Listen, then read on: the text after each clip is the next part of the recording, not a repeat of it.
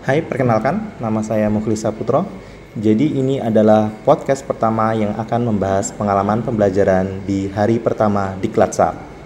Oke, e, pertama saya ingin membahas mengenai proses pelaksanaan di Klat ini, yaitu peserta pertama kali masuk ke dalam ruang Zoom jam 9. Kemudian peserta melakukan upacara pembukaan, doa bersama, mendengarkan lagu Indonesia Raya dan Mars Lembaga. Nah, setelah itu peserta di, di breakout nih sesuai dengan timnya masing-masing. Kebetulan tim saya adalah tim kelompok 2 di mana Pak Dindin Supratman sebagai mentor kelompok 2. Pertama Pak Dindin mengenalkan dirinya, kemudian dilanjutkan dengan perkenalan masing-masing peserta. Nah, dari perkenalan ini diketahui ternyata peserta terbanyak itu kebanyakan dari Bekasi.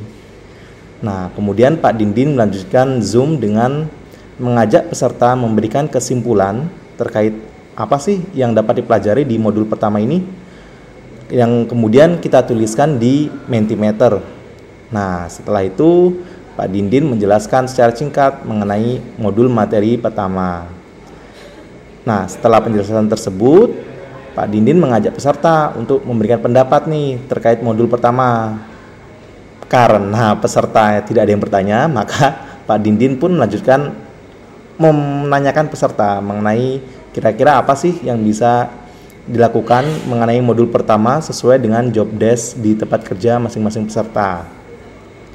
Nah, setelah pertanyaan selesai dijawab oleh peserta, kemudian Pak Dindin menjelaskan mengenai tugas individu dan kelompok.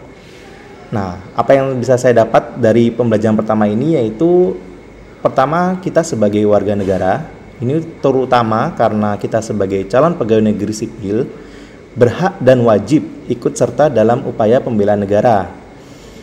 Bahkan di kehidupan kita sehari-hari, bela negara ini harus kita lakukan, misal dengan menghormati hak orang lain, untuk menimbulkan rasa persatuan, kemudian mengembangkan kecerdasan pikiran nih, sepertinya contohnya nih dikat saat ini kemudian menjaga kesehatan pribadi dan lingkungan terutama dalam kondisi wabah seperti ini.